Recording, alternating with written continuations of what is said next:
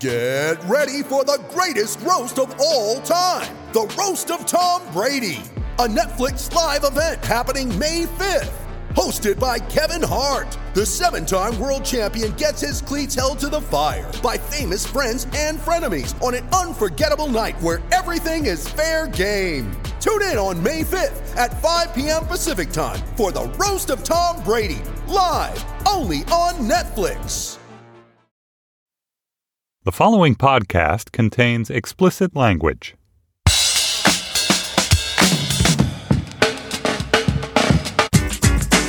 Hi, I'm Stefan Fatsis, and this is Slate's sports podcast, Hang Up and Listen, for the week of October 1st, 2018. On this week's show, Ben Lindbergh of The Ringer will join us to talk about Major League Baseball's playoffs, including which teams might bullpen to the World Series. I'm very excited about bullpen becoming a verb. We'll also talk about the coach of a 2-2 NFL team, Bill Belichick of the New England Patriots, who emerged from his usual cone of silence for a thoughtful interview with our guest, Sally Jenkins of the Washington Post. And finally, we'll discuss the biggest story in sports right now. We always do the big stories, and that would be Gritty, the new nightmare fuel mascot of the Philadelphia Flyers. Jason Gay of the Wall Street Journal will share his thoughts about the Gritty phenomenon. Josh Levine, Slate's editorial director and the author of the 2005 Post, Rappers and Bloggers Separated at Birth, ! He's off this week. Joining me in our Washington, D.C. studio is former Hang Up and Listen intern and current Deadspin staff writer Laura Wagner. Welcome back to the show, Laura. Thank you. Wow, I need to step up my Rappers and Bloggers Separated at Birth blogs. Yeah. Wow. I think it's time. It's been 13 years. Someone should do a revival of that blog post. Yeah. Are you okay with us still referring to you as Hang Up and Listen intern? I'm honored. Because at this point, really, it's just reflected glory on us. So it's all good. There are two tiebreaker games in the National League, the Cubs hosting the Brewers and the Rockies at the Dodgers. All four have made the playoffs, but because they tied for their divisions, they need to play again to see who wins the division and who plays in the wild card games. But we will not talk about those games because we are recording this podcast before they are played on Monday afternoon. But there's plenty more baseball to discuss with Ben Lindbergh of The Ringer. Hi, Ben. Hi, October baseball. Exciting. Woo-hoo. Hey, I live for this. It is October.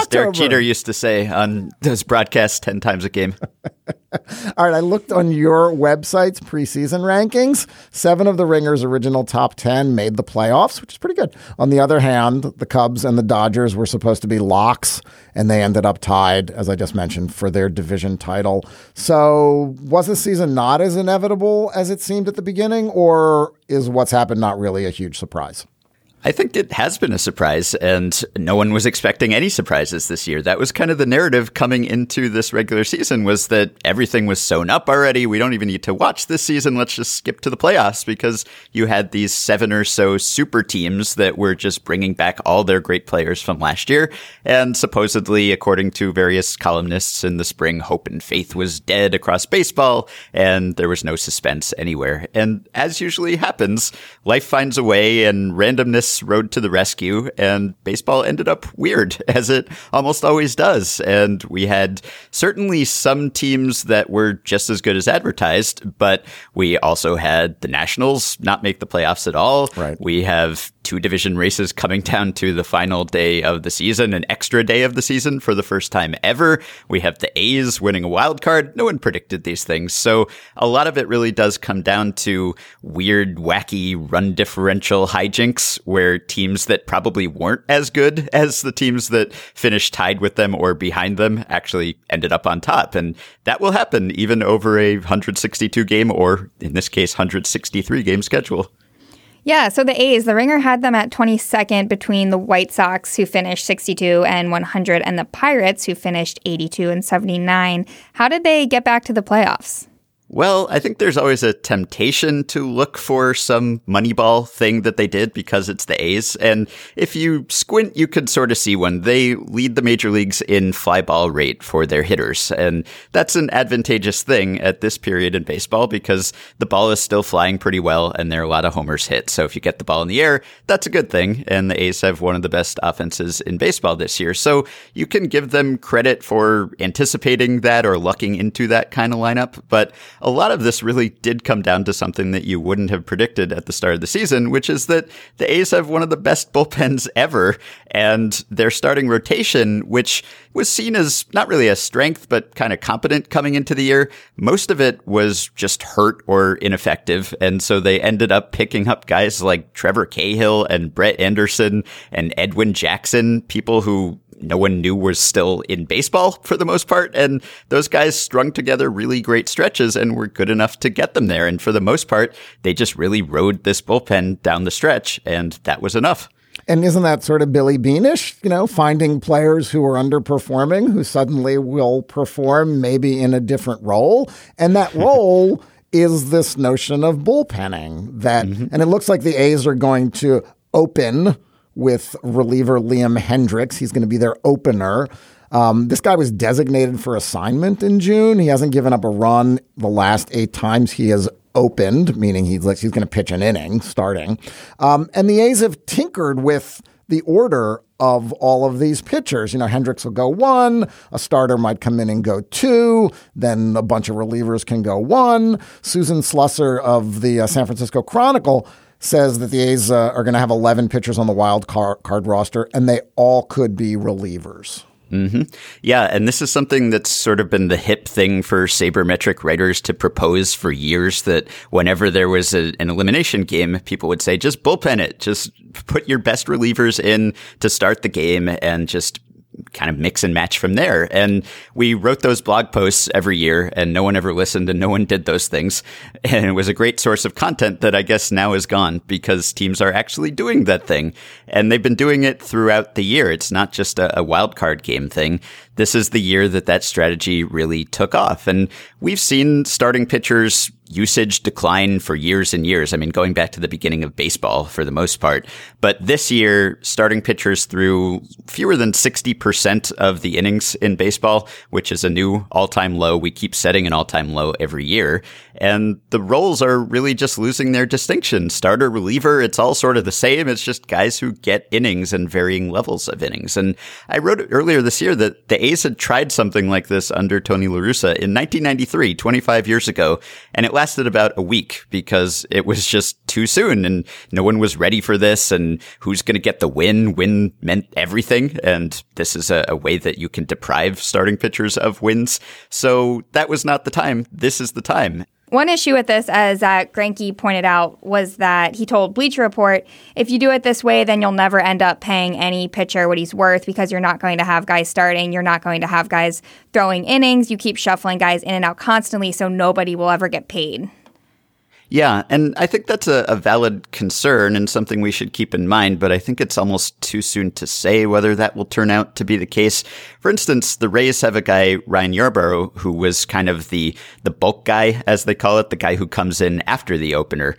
And you'd think that maybe he would get fewer wins as a result, but he ended up going 16-6. And so the wins still go to someone. It's just maybe not the same person. And if every team is doing this, then maybe you just end up with a different pay structure for pitchers where you just kind of pay guys appropriately given how many innings they pitch. And, you know, the hurdle is that there's this arbitration system in baseball that some players are eligible for every year. And traditionally, it's been kind of these old school stats like wins and saves that gets guys paid. And so this could come back to bite some people, but I think the revolution in pitcher usage here and bullpen usage, and it's not just the opener, it's, you know, position players pitching more often than they ever have, just because you do what works and what kind of gets you the best chance to win the game without burning your other useful pitchers. And so as we've seen a revolution in how teams use their pitchers, maybe we will see a corresponding one in how they pay their pitchers. The top 3 teams in wins in Major League Baseball are all in the American League, the Boston Red Sox, the Houston Astros, the New York Yankees. The Yankees won 100 games. They have to play in a one-game wild card playoff. That blows.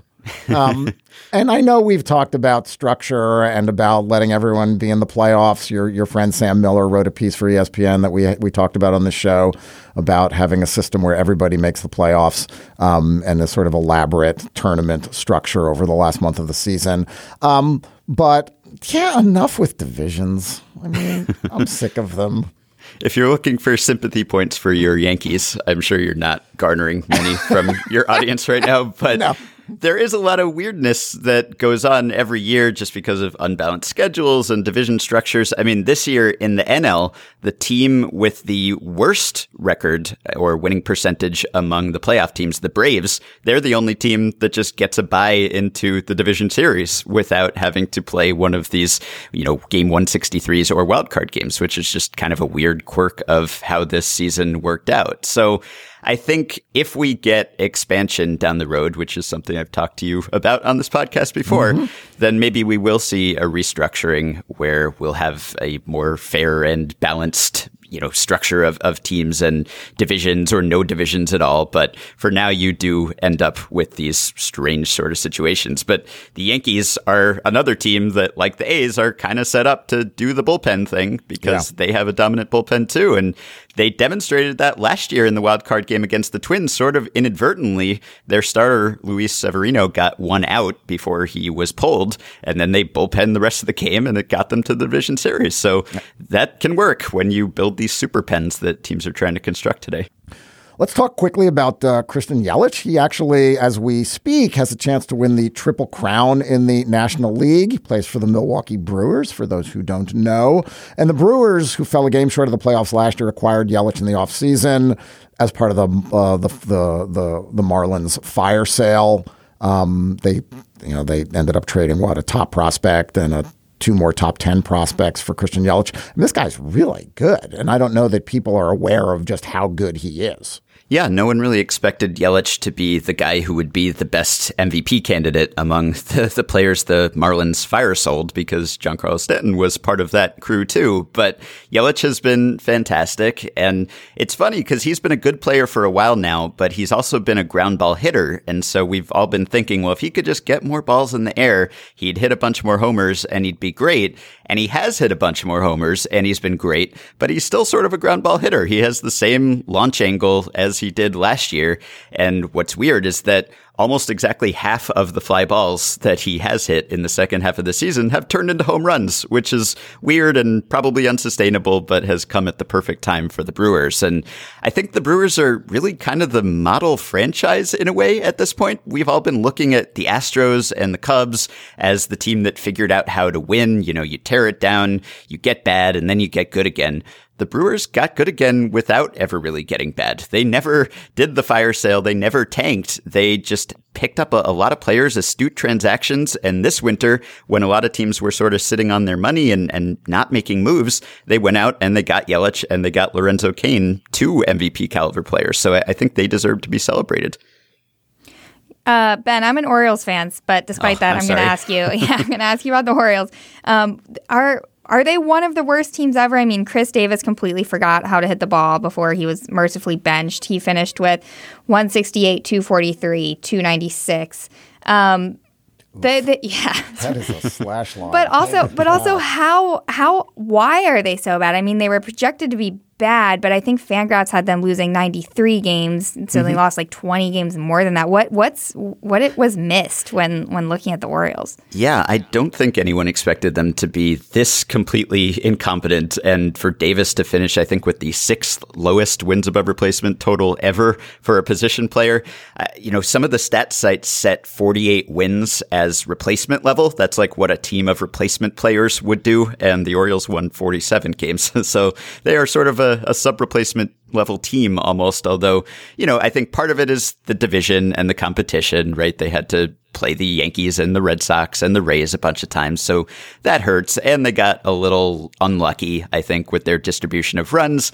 And of course, they finally accepted that they weren't a contending team, and they traded Manny Machado and Jonathan Scope and some of their good players. So I think it's all of those things wrapped up together, but they really reached depths that we haven't seen since the 2003 Tigers. And they ended up finishing 61 games behind the Red Sox, which exceeds the 1962 Mets 60.5 game division deficit. Wow. It is. Oh, I like that. It stat. Is the That's lovely. The biggest division deficit, I believe, since 1942, which is just this confluence of a historically good team and a historically terrible team, which has been fun for us to track, I think, all season long. Speaking of historically terrible and historically good all at the same time, let's talk a little bit about Jacob deGrom before we let you go. He finished the year with a 10-9 record. His ERA is under 2.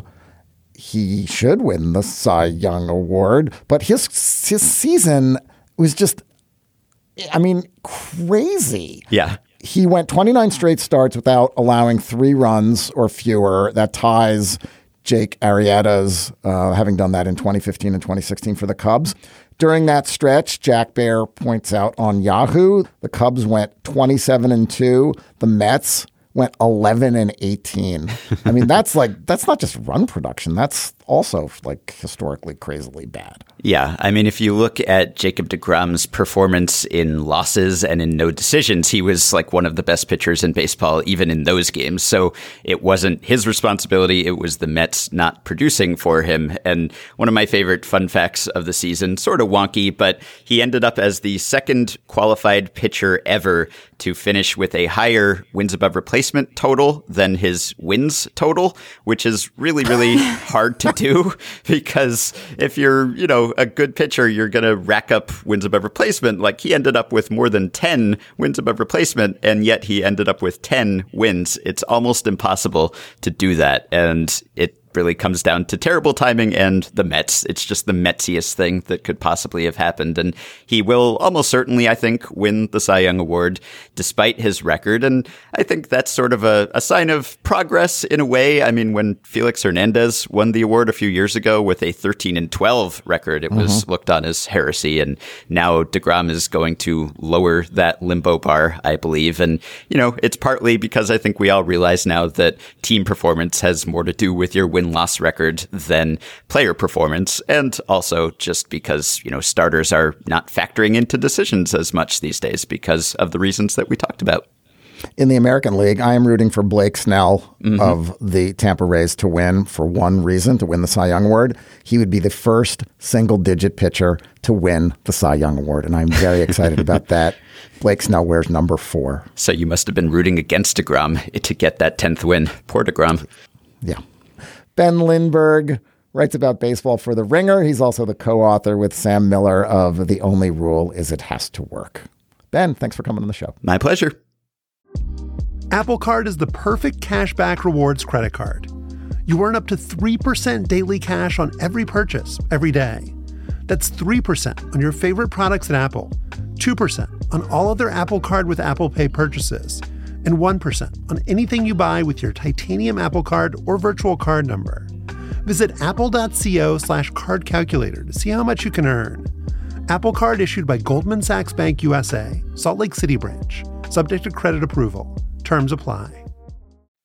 Before we get to our interview with Sally Jenkins about Bill Belichick, I wanted to let you know that in our bonus segment for Slate Plus members, Sally is going to stick around, and we're going to discuss some new horrific revelations about the treatment of players at the University of Maryland in their football program under Coach DJ Durkin. To hear that conversation, join Slate Plus for just $35 for the first year. You can sign up at slate.com/hangupplus. For months now, the 66-year-old New England Patriots head coach Bill Belichick his 41-year-old quarterback Tom Brady, and their boss, owner Robert Kraft, have been at the center of a public psychodrama about their relationship and the future of the team.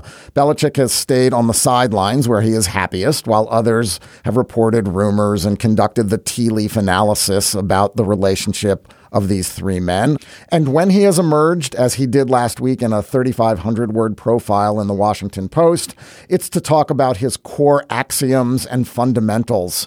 Here to help us better understand Belichick is the author of that piece, columnist Sally Jenkins. Sally, welcome back to the show. Thank you. Sally, I want to ask you about the circumstances of your interview with Belichick. You write that now would have been a good time for him to talk. The Super Bowl loss, reports of friction with Brady and Kraft, the sluggish start to the season before this Sunday. You quote him saying, "I'm good," like he doesn't care, in the familiar way that Belichick doesn't care. But he does agree to talk to you, and he chatters the way people who are close to him know that he can chatter when he wants to. Why do you think Belichick agreed to talk with you? Well, I think he's a very calculated coach who probably had a message he wanted to get across to somebody, whether it's his players or whether it's, the New England fan community. I think he probably the Malcolm Butler stuff, I'm guessing, was a little harder on him than he might be willing to admit in public. I'm just surmising. Not playing Malcolm Butler in the Super Bowl and getting second guessed about that. Correct. But I also think that I had written quite a lot about the Patriots during their playoff run last year. And, I assuming he read some of that stuff or he wouldn't have agreed to call me back. I actually really like covering the Patriots. I feel like they're, our era's Miami Dolphins. And so I like writing about them and covering them because I like examining what's probably the most historical franchise we'll get to cover.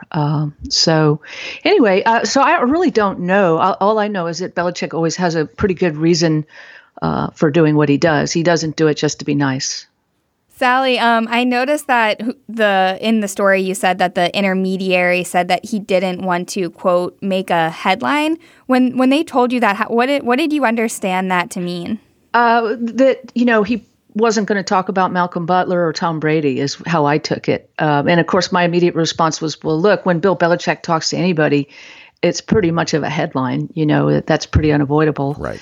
But that's what I understood it to mean. I understood it to mean that he didn't want to do a deep dive into the controversies with Tom Brady or Malcolm Butler, that he would talk in generalities, but not specifics. And what I thought was interesting is that how you explain in the story that when Belichick does talk, or at least lately, it's in these sort of unusual places. The only media he did in the offseason, you write, was a story in Nantucket magazine. I guess he has a house on Nantucket. He did a friendly segment on CNBC where he was shown playing with his dog. But when he does these things, there's clearly a motive, because as you write, Belichick's intellect is unsurpassed in the NFL. His preparation, the detail, the rigor with which he approaches every conversation. I was particularly interested in how you describe how every one of his conversations seems to have some motivation. So when he did Nantucket Magazine, he was promoting a charitable event, mm-hmm. right? He basically had a little bit of good that he wanted to do there. And so he posed for the cover of Nantucket Magazine. When he does CNBC, it's always with Susie Welch, a friend of his. And it's always something. The wife of former GE chairman Jack Welch, who he has, a longstanding friendship with. And so obviously she's a very trusted, member of the CNBC business network. And so, and in that case, he actually did the interview with her in a famous bar in Annapolis that gives a lot of support to soldiers overseas or soldiers coming home from overseas. And so he wanted to help promote that restaurant and promote the cause that the restaurant supports. And so, as I say, there's always a little something that he's trying to get done in those conversations. And he tends to pick, as you say, pretty subtle and unusual venues. I'm probably more mainstream media, sports media, than he usually does. Although I will say this, I do think Bill Belichick talks to a lot of NFL reporters off the record. pretty strictly off the record. That's my sense from just knowing, you know, the people in our profession. You know, the public perception of Belichick, the fan perception of Belichick is grumpy old man, you know, these hilarious news conferences where he doesn't reveal anything. And I think your interpretation of that is so spot on that I have this sort of grudging respect for the way Belichick comports himself. And you write that his silence signifies his unwavering absorption in task and defiance in the face of media fragmentation and ever-multiplying platforms, offering so much noise and myriad distraction, which is perhaps worth congratulating as a kind of integrity. Yeah, I believe that. I mean, I actually think that I respect the way, believe it or not, I actually kind of respect and am incredibly amused by the way he handles the press. You know, it's not... it doesn't make it easy to do your job as a reporter when you are trying to cover that team. But it is, I mean, you end up kind of standing in the back of the room and almost laughing at it because you understand that it is, it's a demonstration of defiance by him. You know, he is going to keep it buttoned up, and it's almost a contest to see, particularly at the Super Bowl. The Super Bowl becomes this endurance contest to see if all of the flashing light bulbs and the hoopla and the ridiculousness of the NFL's Super Bowl media operation, you know, is going to knock the coaches and the players sort of out of their focus. You know, it's almost a contest within a contest at the Super Bowl. And I've just, you know, I've covered enough of their Super Bowls to have watched that. And I've been impressed by the fact that they tend to keep their minds on their business better than other teams. And you have to respect that, even though it doesn't lend itself to a bunch of charming anecdotes. Sally, another question I had for you was about Alex Guerrero, Tom Brady's, you know, alternatively have been described as quack doctor or fitness helper or assistant or whatever you want to call him. Did he come up at all in your conversation, or and what do you think his role in sort of this controversy around Brady and Belichick? What do you think his role in that has been? You know, I didn't bring up Guerrero for the main reason that I'm not that interested in it. I don't actually believe it's a big part of the dynamic. I think that's a little bit of a red herring. Belichick's pretty progressive about training methods, and he's always looking for something new and cutting edge. And I don't think Belichick resists that stuff on that basis. I think what he resists is special treatment. He's a complete anti-elitist. He's completely dedicated to maintaining some sense of balance in the locker room.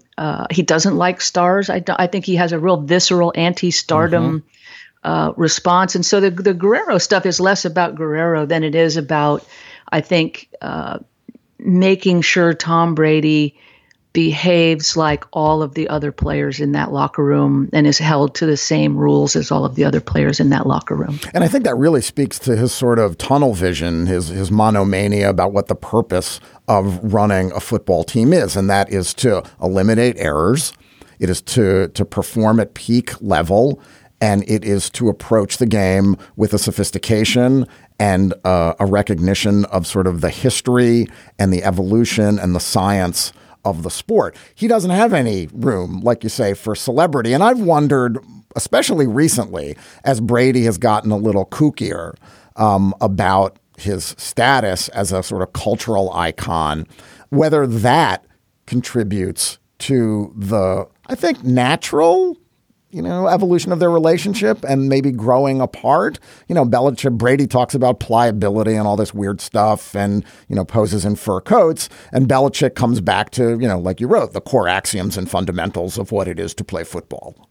I think this is less about Alex Guerrero than it is about managing the entire organism that is the New England Patriots in the way that Bill Belichick thinks is the most efficient, healthy locker room way that is conducive to keeping everyone on the same page and not creating divisions and toxic gases in his building. Now, you know, obviously he had some managing to do of that in the off season because, you know, Gronkowski and Brady were clearly resentful and unhappy. Danny Amendola left on a sour note because the Belichick wouldn't open the checkbook for him, you know. And then, of course, there's the great Malcolm Butler mystery, which you could argue was very demoralizing in that locker room. You know, if Butler was an incredibly well-liked player that the Patriots felt was somehow ill-treated by Belichick, or if they didn't understand what he was doing. And so that, to me, is always the bigger question. You know, my main question in that 15, 20 minutes that I had with Belichick was, do your players understand you? Do you think they understand you? You know, that was the most interesting thing to me. Yeah. And you also write that players who did leave the Patriots on a sour note, you mentioned Lawyer Malloy and Evan Butler, they seem to come around on him and end up, you know, speaking of him with respect and saying positive things about their time as a Patriot. Did you come across anyone who didn't sort of have that evolution, who, I mean, I guess if you had found anyone who's still willing to, you know, talk trash about their former coach, you would have included it, but I would have quoted him. Yeah. I mean, so that was I certainly went looking for them. That's why I called Lawyer Malloy, and that's why I called Mike Vrabel, you know, because they both left under incredibly difficult circumstances, and tried to call Wes Welker, wasn't able to reach him, you know. So I was looking for that, and that's why it was so striking that, you know, Lawyer Malloy said, look, you know, I came to understand it. I didn't understand it at the time, but 3 or 4 years later, we reconciled, and the older and more mature I got, the more I understood, you know, how he operates and why he made the decision he made, and I came to respect it, even though I didn't like it. I think a lot of that gets masked over by the fact that they win. So Lawyer Malloy and Mike Vrabel all have these fond memories, and they have these gigantic diamond-encrusted baubles that represent their time with the Patriots. You ask players who didn't play for Belichick, who get treated in a similar way, and the feelings or the reactions are and the memories are that the NFL sucks, that it is this heartless place that sucks the fun out of this great sport that we love. And the impression that I think players who have never played for New England either is that it's joyless. Does Belichick care about sort of countering that in any way, or is it really reductive to we win? No, it's not reductive to we win. I think Belichick does care about that quite a lot. I don't think he views it as a joyless enterprise. You know, you hear stories that they actually have quite a lot of fun inside the organization. They're just so tightly buttoned up. They don't tell people about it. They don't particularly talk about it because they're all afraid. I mean, Wes Welker actually had a very funny quote when he got to the Broncos. He basically said, you know, I'm still more worried about what Belichick will think about something I might say than I am about anybody in the Broncos organization. You know, it's a real ethos that gets pretty ground into them deeply. You know, so the training camp, Belichick actually whacked a lot of the OTAs Belichick did a lot of things in the offseason that people haven't particularly written about to try to get his guys rested. And, you know, I don't think he cared that Brady skipped OTAs for the first time in his career. He talked quite a lot. He didn't include this in the story, but he talked quite a lot about looking for ways to, you know, get his team more rested in the off season, understanding that they have played 8 seasons worth of games in the last 7 years because of their long runs in the playoffs. And, you know, so for instance, like players showed up at one point to a workout, and Belichick had canceled the workout, and they went to they did like a game day where they played cornhole and all kinds of other silly stuff. And then another day he basically they showed up, and instead of practicing, they watched films from other eras of football with like he brought in leather footballs and had a bunch of vintage film of, you know, yesteryear. He does little things like that to sort of give him a break. You know, Lawyer Malloy actually tells a story about Belichick giving up his own hotel room to Malloy at one of their first Super Bowls because Malloy was unhappy with his room. It was too small, and he was sort of bitching about, you know, hey, man, my hotel room sucks. And Belichick has him moved to another room. And the next day Belichick says, how do you like that? How do you like your new room? And it was a real big, beautiful suite. And Lawyer Malloy said, it's great. I love it. And Belichick said, good, it was mine, you know. So he's capable of spoiling his players in some ways. But again, you come back to that central, he's going to spoil them with a calculated end in mind. And one NFL figure who I won't name basically said, look, you know, he will use whatever tool is at his disposal to basically motivate a player. You know, there is always some end in mind in the way that he deals with his players. Well, and this carries over, I think, into his other conversations. You talk about, you know, you talk to Mike Shanahan, and you talk to Mike Shanahan and Jimmy Johnson, and both of them sort of talk about how every time they meet with Belichick, you start out thinking it's just like, oh, it's a conversation about football, and you realize that there's a purpose here, that there is something specific that Belichick is after, because not in a sort of, I don't mean that in a pejorative sense. I just mean that in that he is so focused and driven on the end goal that everything is directed. You know, it's like you or me. So what Belichick does in conversation, football is what he's genuinely most interested in and most absorbed in.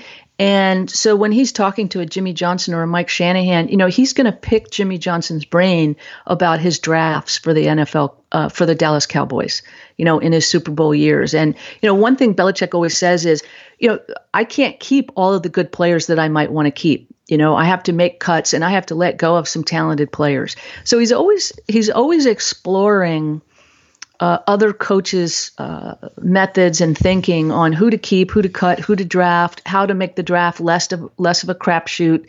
So that was one thing Jimmy Johnson said. He said, you know, he would come down for these fishing trips in Key West, and he would start picking my brain about the draft. And I realized that he had actually gone back and studied all of my draft classes before he came down, you know? So it wasn't just an idle fishing trip conversation. He's always got an agenda, is what Jimmy Johnson said. Sally Jenkins is a columnist for the Washington Post. Her piece, Football is Changing, Bill Belichick Doesn't Think the Keys to Winning Ever Will, is on the Post's website. You should go read it. Sally, thank you so much. My pleasure. When you need mealtime inspiration, it's worth shopping Kroger, where you'll find over 30,000 mouthwatering choices that excite your inner foodie. And no matter what tasty choice you make, you'll enjoy our everyday low prices, plus extra ways to save, like digital coupons worth over $600 each week. You can also save up to $1 off per gallon at the pump with fuel points. More savings and more inspiring flavors make shopping Kroger worth it every time. Kroger, fresh for everyone. Fuel restrictions apply. Let's be honest, America did not have a great week last week, but you know who did? Gritty. In his first week on the planet, the Philadelphia Flyers' new mascot amassed more than 100,000 Twitter followers, appeared on Good Morning America and The Tonight Show, danced at a Phillies game with the Fanatic, legend, and was name-checked by Colin Jost on Saturday Night Live. Let's listen to a little of that. Gritty was actually the first mascot ever based on the crayon drawings of a 5-year-old who saw his parents murdered. Jason Gay of the Wall Street Journal is here, and he's laughing. Hi, Jason. Hi, how are you? Good. You also cracked wise about Gritty last week in a column. You wrote that with his mop of orange hair, Gritty looks like Satan's armpit. Wow, that was funny. That was good. Thanks. Jason, yeah. Are you aware that you can buy $90 hand-painted Gritty shower shoes on Etsy?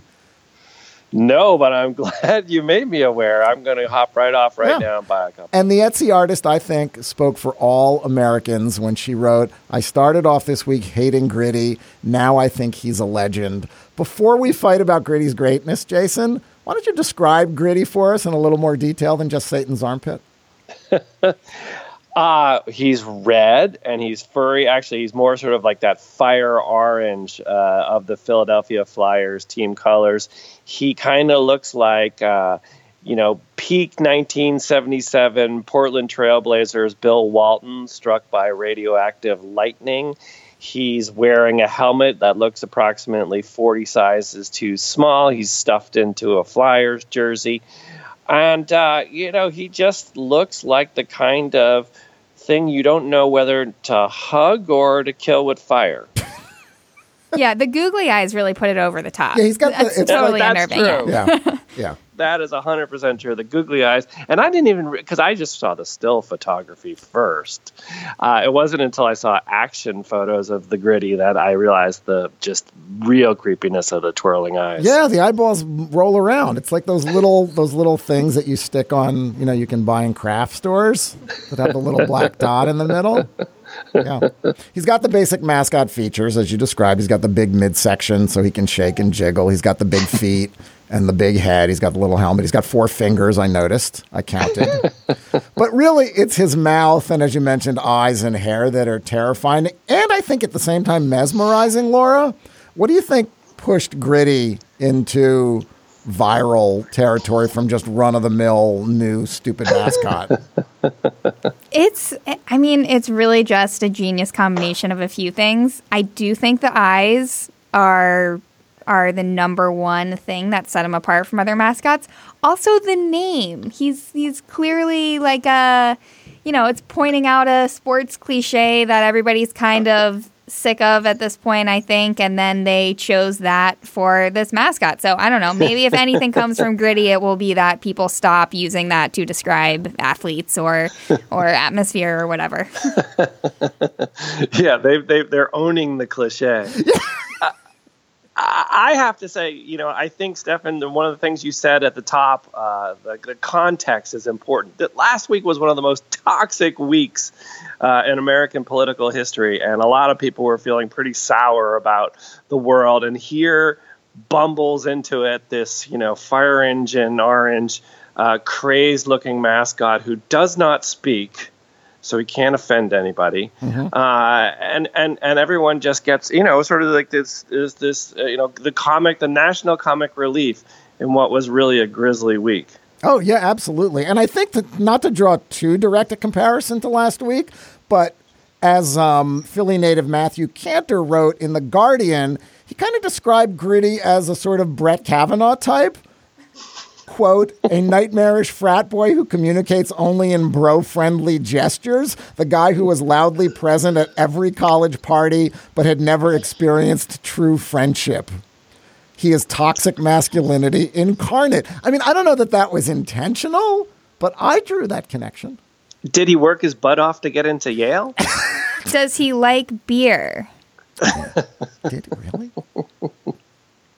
really? So Gritty's kind of an asshole, and the Flyers are kind of, you know, Philadelphia, the Broad Street Bullies thing. I mean, it definitely fits the spirit of the franchise, but underlying all of this is like an incredible, and as you point out in your piece, Jason, this is really like the epitome. It is going to be like the textbook case of a marketing creation. He is Frankenstein's mascot.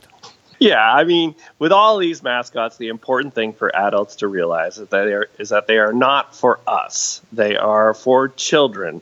You know, sometimes they were just, you know, in the early days, they were just sort of marketing gimmicks. You sort of put them at street fairs and bring them along to mm-hmm. birthday parties and to get kids excited about the team. But now, you know, with the merchandising options, and boy, I mean, you can already see the Gritty paraphernalia possibilities here. They are, you know, this. They could be these multi-million-dollar merchandising ploy here. And the team is very upfront about the fact that this is for kids. I believe Gritty was unveiled at an event that was just full of children. I don't think that it's intended to please the 52-year-old internet commenter. I think that that's not what Gritty's target audience is. Back to the business side, I mean, this is like... The Athletic did an incredibly long piece about Gritty, explaining Gritty's evolution. I don't know whether to refer to Gritty as a he or an it or a she, you know, or a she maybe. I think Gritty is sort of gender nonconforming, but that this really was like the thought that went into creating this mascot and the planning was super extensive. I think like no detail of Gritty's rollout and his design was left unconsidered. I mean, it was the, you know, the design of the mascot, of course, and it was a dude that went to Penn State and was a Flyers fan and went through like 5 or 6 different drawings. But then just the rollout part, like the kids thing was deliberate because the Twitter reception for Gritty was not positive. as you would expect, because gritty is horrifying. But then doing it in front of little kids ensured that, oh my God, kids love this shit. And then they had like already prepared like a series of still photographs and a whole Twitter campaign, and Gritty got into an immediate beef with the Pittsburgh Penguins, implying that he was going to kill a penguin. So this was all very calculated. And on the one hand, you want your mascot to be organic. And on the other hand, hats off to the Flyers marketing department. See, I always assumed that kids were terrified of mascots like this. Oh. I mean, I feel I have a 4-year-old niece, and I feel like she would just like run screaming in the opposite direction if she saw this. I knew a girl when she was in elementary school that was ran crying like from the American University mascot. Like, what is it? It's an eagle. Yeah. Yeah. I mean, I think the really cool thing about Gritty and all mascots is probably you can project whatever you want on it. So, you know, last week people were comparing him to Brett Kavanaugh and saying that he was like a bro-y asshole or whatever. But, you know, maybe in happier times he could be like your lovable, like, uncle or whatever. Yeah. I don't know. So he can really be whatever you want. He can be one kind of uncle. I don't know. Lovable. Okay. Another kind of uncle. Drunk, maybe. Stefan, are you trying to say that you prefer your mascots to be a little half-assed in their creation? You seem to be saying that you felt like the over-marketing of this. I believe also Gritty shares a little bit of creator DNA with the Philadelphia Fanatic. Yeah, he does. Did I have that correct? Yeah. Yeah, did you see them dancing together? Yeah, that's right. I said that in my intro. They danced together. Yeah, and they also gave him a backstory, like a creation story, which was a little over creepy. I thought that was just strange that he was like, you know, awoken from the ashes of construction at the Wells Fargo Arena. Wait, what? He was like living in the. In like the catacombs underneath. Yeah, exactly. Yeah, no, it's very strange. But I also feel we're ignoring an essential quality of the creepiness of sports mascots, which is the silence. You know, I don't believe there is a mascot, and please correct me if I'm wrong, a famous mascot at least, that has broken that fourth wall and speaks to the audience. They're just quiet, and I find that to be the strangest thing of all. Yeah, the non-talking thing is weird. Like, I don't want to hear Mr. Met talk. At the same time, I like to harbor a vision that the mascots have all had their tongues cut out in, like, some sort of ritual ceremony at mascot school. And that's why was this just, you know, has this dictate come from on high that mascots are not supposed to speak? It's just very strange, you know, especially in a social media era where, you know, communication is critical. You know, the fact that we've just taken the voice away from the mascots is just odd. And then when teams are speaking for the mascots. They can type, though. Gritty's got his own Twitter account, @GrittyNHL. Follow him. Yeah, but there is up to 200,000. There is something weird that the integrity of the mascot relies upon their silence and also not knowing like what human is actually inside this mascot costume. So like, okay, this was from 2 weeks ago. It looks like Cosmo the Cougar, BYU's mascot, was doing a flip during a football game, and mid flip, his head just like flew off, and it he cowered down on the ground and like tried to hide his face, and it was strangely alarming.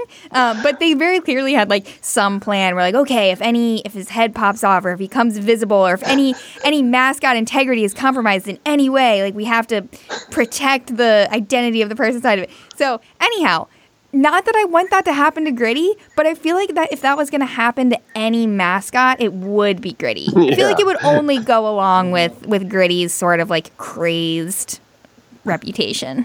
By the way, does this count for the podcast Philadelphia Flyers season preview? Absolutely. Yeah.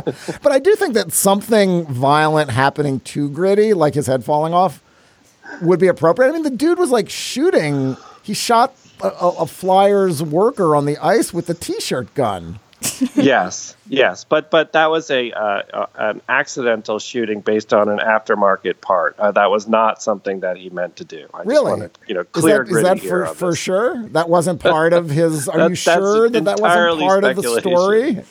Because I think that could be part of the story. So I think ultimately, like, I also want to talk a little bit about the reaction to Gritty. Like, we've talked about how bad a week it was, but we're also conditioned to hate things. And we're so cynical, right? Gritty, you know, you want to just say, look at this bizarro, terrifying thing. And I'm glad that American society came around to gritty so quickly, that it recognized that deep down we're all good people and that there's goodness in all of us and in all mascots. And I think that's what gritty really is going to come to represent. He's going to be a unifier. He's going to bring people together. Wow. I mean, isn't that career story or that arc that you describe in and of itself gritty? I mean, the mascot, which, you know, begins with hard scrabble, much criticized roots, who eventually becomes beloved by the public at large. I mean, that's the gritty comeback story that America loves. Yeah, it only took Gritty 3 days to accomplish it. He's an inspiration to us all. Jason Gay is the sports columnist for the Wall Street Journal. Jason, thank you for this contribution to the annals of journalism. Oh, yeah. Pulitzer time for everybody. Hello, it is Ryan, and I was on a flight the other day playing one of my favorite social spin slot games on ChumbaCasino.com. I looked over at the person sitting next to me, and you know what they were doing? They were also playing Chumba Casino. Coincidence? I think not. Everybody's loving having fun with it. Chumba Casino is home to hundreds of casino-style games that you can play for free anytime, anywhere, even at 30,000 feet. So sign up now at ChumbaCasino.com to claim your free welcome bonus. That's ChumbaCasino.com and live the Chumba life. No purchase necessary. VGW. Void where prohibited by law. See terms and conditions. 18+. And now it is time for After Balls. Laura, coming out of that inspiring segment about gritty, I think we need to name After Balls this week after some mascot. And there's so many mascots that we can choose from. I'm going to allow you to choose. I know you have someone in mind here. I do. I'm going to take this moment to remember Wooly B, who is the Hagerstown Suns, a minor league baseball team, the Hagerstown Suns mascot. He is a caterpillar. He, or maybe she, I don't know. Again, could mascot gender. Right. Very fluid. Is also orange, like Gritty. Also crazed looking, has the big belly, all the requisites of a mascot. Unlike Gritty, who has no teeth, Wooly B has one fang. Just Ooh. One. It's very, very strange looking. Wait, let me back up. So Wooly B had the stomach thing? Oh, yeah. So it was like a caterpillar that ate something? It must have been. Maybe just a slightly caterpillars eat like mice, and then they have the distended belly like snakes do? I don't think they're like snakes, but no? Wooly B, who knows? Wooly B could be capable of anything. Anyhow, Wooly B was, I found an article from the Herald Mail, which is the Hagerstown newspaper, from 2001 when Wooly B was first introduced. The, quote, the oversized woolly bear caterpillar will make Municipal Stadium its lair. So caterpillars have lairs starting August 12th when the Suns open the 2001 home season against the Greensboro Bats. I thought it was cool, said 5-year-old Hannah Knapp. It was fun to see his costume. It's the most you can ask for with a mascot. Wow. Yeah. I wonder how Hannah Knapp feels about Wooly B now. I actually think Hannah Knapp is the sister of a girl I went to high school with. Well, then you can find out. Yeah, maybe back. I will ask. Yeah, see if she remembers Wooly B. All right, Laura, what's your Wooly B? So on Sunday, ESPN aired footage of Johnny Manziel. While there's absolutely no reason to have anything about Manziel on the football field, as he's currently languishing in the CFL in Montreal, ESPN found another way to get him in the broadcast for some reason. It was a highly contrived and absurd video of him writing a letter of advice to rookie quarterback Baker Mayfield. As my Deadspin colleague Lauren Tyson wrote in a blog post called What the Hell is This ESPN Johnny Manziel segment, the video shows, quote, Manziel agonizing over a pad and paper like he's writing from prison while solemnly intoning cliches over dark, reflective music. Okay, here's a clip from this. It's really hard to sort of understand how crazy this is without actually hearing a little bit of it. So here we go. No matter how many people tried to compare us, even before the same team drafted us, we know we are never fully defined by the way we play. The Manziel Show, alive and well. Baker Mayfield does it! Or the uniform we wear. Okay, so that is a little clip of what this was about. How this came to be is unclear. I'm not sure if Manziel's agent set this up or if ESPN reached out to Manziel's camp. I'm not sure why ESPN is so eager to be part of the Johnny Manziel redemption tour, why they want so much Manziel content. And also, I don't know why Johnny Manziel thought he could have anything useful to say to Baker Mayfield. You know, they're completely different people, and Baker Mayfield has not struggled in the ways that Johnny Manziel struggled. So that was a bizarre thing that popped up on Sunday's NFL countdown, and so far no word on if Baker Mayfield has responded.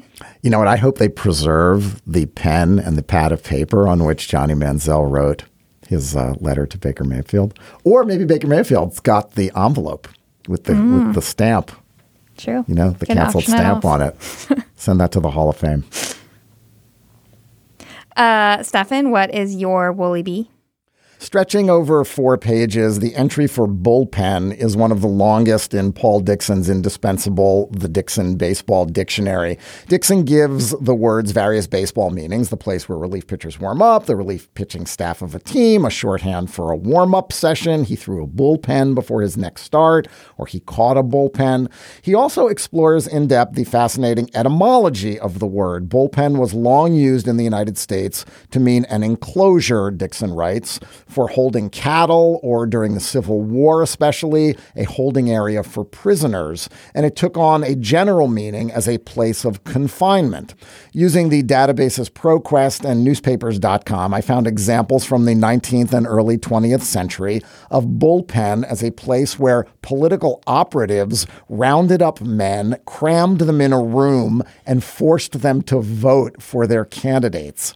Back to baseball. Dixon cites an 1877 story in the Cincinnati Enquirer in which the bullpen was an area in foul territory where fans were corralled to watch the game. It's not entirely clear when it came to be used as a place where pitchers warmed up. One popular theory involves the 40-foot tall, 25-foot wide Bull Durham tobacco advertising signs that sprung up at ballparks in the early 20th century. Since all games were day games, relief pitchers would warm up in the shade of the signs in the outfield. Another theory holds that Casey Stengel helped start the bullpen because pitchers who weren't pitching would sit in the dugout and shoot the bull, and Stengel couldn't stand all the talking, so he relegated them to a pen in the outfield. But for all of bullpen's history, there is no history in Dixon's history of the word being used as a verb. As a gerund, yes. Bullpenning as a synonym for pitching out of the bullpen has been around since at least the 1920s, when Washington Senators manager Stanley Bucky Harris decided to pitch Walter Johnson only every fourth day rather than having him throw relief in between starts. The Philadelphia Inquirer wrote, quote, "When Stan grabbed the reins, bullpenning for Sir Walter was over." I'm going to read one more of these because I love the old-timey sports writing. This is from sports editor Bob Hayes' column, Topo the Morn, in the Orlando Sentinel in 1939. It's about pitchers Carl Hubbell and Hal Schumacher of the New York Giants, who were managed by Bill Terry. And that's all important to know because when you hear the quote, you'll understand. Quote, "Failure of these two aces to regain their form after winter knifing put a crimp in the Terry men, and they are doing a lot of bullpenning and reliefing now." Winter knifing. I guess they had surgery. I hope they had surgery. I mean, as opposed to getting knifed like in an alley. All right, one more. A past participle used from a 1921 story in the Buffalo Evening News. Quote, "How is a twirler going to keep up a continual combative spirit when he is bullpenned every day and only gets a chance to show once in a week or 10 days? In 1990, Expos manager Buck Rogers said of the Reds, "They out-bullpenned us." Reds manager Sparky Anderson said that same summer, "We bullpenned them to death." And then, and here's what I like to think is the aha moment for baseball. In 2010, Joe Madden, of the Rays, bullpenning team extraordinaire, said of the other team, their bullpen out-bullpenned us. Now, Brian Kenny of the MLB Network is credited with coining the modern sense of bullpenning in 2016 or so. That is, using relief pitchers earlier in a game and having a string of them pitch for a short time. But even since then, we're seeing some linguistic evolution. The meaning has been expanded to include starting a relief pitcher, an opener, as we discussed earlier, and playing an entire game with a cast of short stint pitchers. That has in turn led to the official verbification of bullpen. Dave Scheinen of the Washington Post picked up on this lexical shift a couple of months ago, noting the emerging use of to bullpen. And we heard Ben do that. He said to bullpen. He used bullpen as a verb, loosely defined as to cover the 9 innings of a game, Scheinen wrote, with a collection of relievers and quasi-starters, and in doing so, blur the lines between the two. For lexicographic purposes, words improve their chances of getting into the dictionary when they no longer need to be glossed, that is, to be explained with a definition or to be set off in quotation marks. And we're seeing that happen fast with bullpen, which is very exciting. In April, when the Arizona Republic quoted Diamondbacks GM Mike Hazen saying, if you ever have to bullpen a game for whatever reason, it put bullpen in quotation marks. But just last week, Billy Witz wrote in the New York Times, quote, before the game, Boone said it was unlikely the Yankees would try to bullpen their way through the wild card playoff. There was no specific explanation in the story or quotation marks around bullpen. I am so psyched about this. I'm finishing up my book on Merriam-Webster. I've alerted my editor there about bullpenning and to bullpen and opener. It's only a matter of time before those get into the dictionary. That's our show for today. Our producer is Patrick Fort. Thanks to Laura Wagner of Deadspin for sitting in. Thank you, Laura. Thanks for having me. To listen to past shows and subscribe or just reach out, go to slate.com/hangup. And you can email us at hangup@slate.com. I'm Stefan Fatsis. Remember Zelmo Beatty. Say a prayer for Gritty. And thanks for listening.